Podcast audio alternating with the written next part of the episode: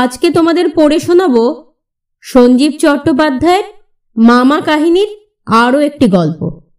আজকের গল্পের নাম কম্বিনেশন লক। তিনতলার ছাদে বেশ সুন্দর একটা ঘর। সেটাকে আরও সুন্দর করে বড় মামা বললেন, ওটা আমার ধ্যান ঘর। এই ঘরে আর কারও প্রবেশাধিকার রইল না। আমি গভীর ধ্যানে ডুবে থাকব। অনন্তের সীমানায় ডানা মেলে উড়ব। ভগবানের জানলায় বসব। মেজমামা বললেন, আর কা কা করে ডাকবো। ভগবান একটা গুলতি বের করে টাই। বড় মামা এতটুকু উত্তেজিত না হয়ে বললেন, মেজ এই সব ছোটখাটো কথার অনেক ঊর্ধ্বে চলে গেছি রে। আমাকে তোরার ধরে রাখতে পারবি না। তোদের জন্য আমার দুঃখ হয়। আশীর্বাদ করি তোদের যেন সুমতি হয়। পরিষ্কার মন, শুদ্ধ শরীর, এত বড় বংশের ছেলে, কিন্তু ভেতরটা আস্তাকুর। হিংসা, লোভ, খাই খাই, সেম সেম। নিজের ভাই বলে পরিচয় দিতে লজ্জা করে। যাক, আমাকেই বংশের মুখ উজ্জ্বল করতে হবে। পরে আমার নামেই তোদের পরিচয় হবে। ডাক্তার হিসেবে আমি তো বিখ্যাতই। এইবার হব সিদ্ধ সাধক লোকে বলবে, সাধক ডাক্তার। তাই ভাবি এক একটা মানুষ সাধনার জোরে কোথায় চলে যায়? আর এক একটা মানুষ পড়েই থাকে। বলে নরককে স্বর্গ ভেবে শুয়ে বসে দিন কাটায়। গান্ডে পিণ্ডে খায়। হাত পা লিকলিকে এত বড় একটা ভুঁড়ি। দুর্লভ মানব জন্ম।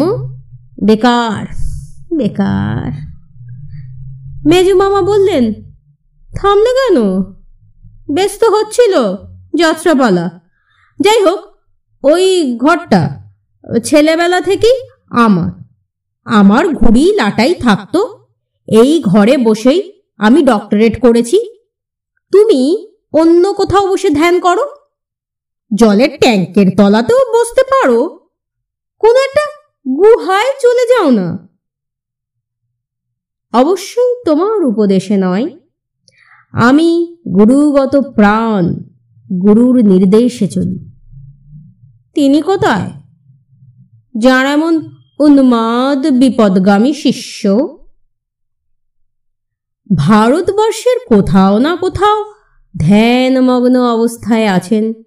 আমি তার একমাত্র মহান শিষ্য। যাকে তিনি বলেছেন, যখন যেখানে বসে ডাকবি, তক্ষুনি আমি তোর সামনে এসে দাঁড়াবো। দাপরে আমি শ্রীকৃষ্ণকে পেয়েছিলুম, কলিতে পেয়েছি তোকে। যুগ কখনো খালি থাকে না রে জানোয়ার। তোমাকে জানোয়ার বলেন বুঝি? যাক, চিনতে পেরেছেন। জানতুম তোর খুব আনন্দ হবে। কারণ জানোয়ার শব্দটার শাস্ত্রীয় ব্যাখ্যাটা তোর পক্ষে জানা সম্ভব নয়। তুই একটা বিধর্মী বেইমান ফাঙ্গাসের মতো, ভাইরাসের মতো, প্লেগ, ম্যালেরিয়া, চিকেনগুনিয়া, জানতে জানতে মানুষের যখন কিছুই আর জানার বাকি থাকে না, তখন তখনই গুরু তাকে জানোয়ার উপাধিতে ভূষিত করে কোলে টেনে নেন। বলেন, আমার কাল শেষ হলো, শুরু হলো তোমার কাল। অর্থাৎ জানোয়ারের কাল। আমরা যদ্দূর জানি, তুমি তো মানুষ নও। হ্যাঁ চিনতে পেরেছিস? তার মানে জ্ঞানের দিকে, আলোর দিকে এগোচ্ছিস। আমার প্রভাব হবেই তো। সূর্যর আলো গঙ্গার জলেও পড়ে, নর্দমার জলেও পড়ে। সূর্যদেব কারোকে বঞ্চিত করেন না রে। ভাই রে, মানুষ হ মানুষ হ। মানুষ হয়েছি বলেই তো নিজের জ্ঞানে বুঝতে পেরেছি। তুমি একটি অহংকারের ফানুষ। অন্ধকার আকাশে একটা কেলে বাঁদুর। এ জন্মে তোমার পক্ষে মানুষ হওয়া সম্ভব নয়। বৃথা চেষ্টা। খুব ভুল হয়েছে। এবার পাকাপোক্তভাবে বুঝে গেলুম। দানব কখনো মানব হতে পারে না। হলে রামায়ণ মহাভারতের কালেই হয়ে যেত। তখন তারা হাটে ঘাটে বাজারে সাধারণ মানুষের মতো ঘুরে বেড়াতেন। হঠাৎ হঠাৎ যে কোনো ভক্তের বাড়িতে ঢুকে পড়ে বলতেন, ভক্ত, আজ তোমাকে কৃপা করব। ভাত, ডাল, পোস্ত খাব। যাক, তোমার পেছনে সময় নষ্ট করার মতো যথেষ্ট সময় আমার হাতে নেই। আমার প্রতিটা মুহূর্ত মূল্যবান। সব সময় আমাকে ভগবানের কাছে থাকতে হয়। অলওয়েজ বি উইথ গড বাইবেলে আছে করুণাময়ের সঙ্গে স্যান্ডউইচের মতো সেটে থাকো। হ্যাঁ উইচরা কোথায় যাবে? স্যান্ডি, সেটে থাকবে।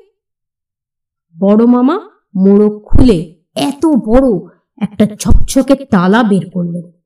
তালাটা দেখিয়ে বললেন, combination lock, made in China. এর নাম্বার জানা না থাকলে খোলা যাবে না। এইটা আমার ধ্যান মন্দিরে লাগিয়ে নিশ্চিন্ত হয়ে জনসেবায় আত্মনিয়োগ করব। এখন সবই তো আমার কাছে পূজা। আহার আমি করি না, ব্রহ্ম করেন। আমার নিদ্রা, যোগ নিদ্রা। বড় মামা ছাতে চলে গেলেন। এই বলতে বলতে নেমে এলেন। এখন আমি নিশ্চিন্ত। কোনো উৎপাতের ভয় আর রইল না। বিধর্মী, কালাপাহাড়রা কত মন্দির ভেঙেছে, তারা সব মোড়ে ভূত।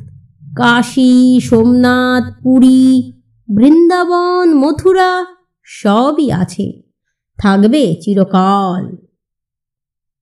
মেজ মামার মুখের সামনে খবরে কাগজ। সেই আড়ালে শোনা গেল একজন আন্তর্জাতিক খ্যাতি সম্পন্ন পদার্থবিদ বসে আছে এই চেয়ারে। সারা বিশ্বে তাকে নিয়ে হইচই, তার গলায় সোনার পদক ঝুলবে বলে। এই পরিবার থেকে খুব শিগগিরই বেরিয়ে আসবে চিরস্মরণীয় এক বৈজ্ঞানিক। বাংলার গৌরব, সাত, আটটা সংখ্যার ধাঁধা, চিনে তালা, একটু ফু। খুলে যাবে। আজ আমার অফ ডে ইন্টারন্যাশনালে কোনো সেমিনার নেই আজ। ভৈরবকে নিয়ে ওই ঘরে আজই একটা ছোট খাট তোলাবো। শীত আসছে, রোদে বসে একের পর এক কমলা লেবু খাব। বিছানায় চিত হয়ে শুয়ে চোখ বুজিয়ে স্বপ্ন দেখব। কানে কসমিক হেডফোন লাগিয়ে ভগবানের কথা শুনব।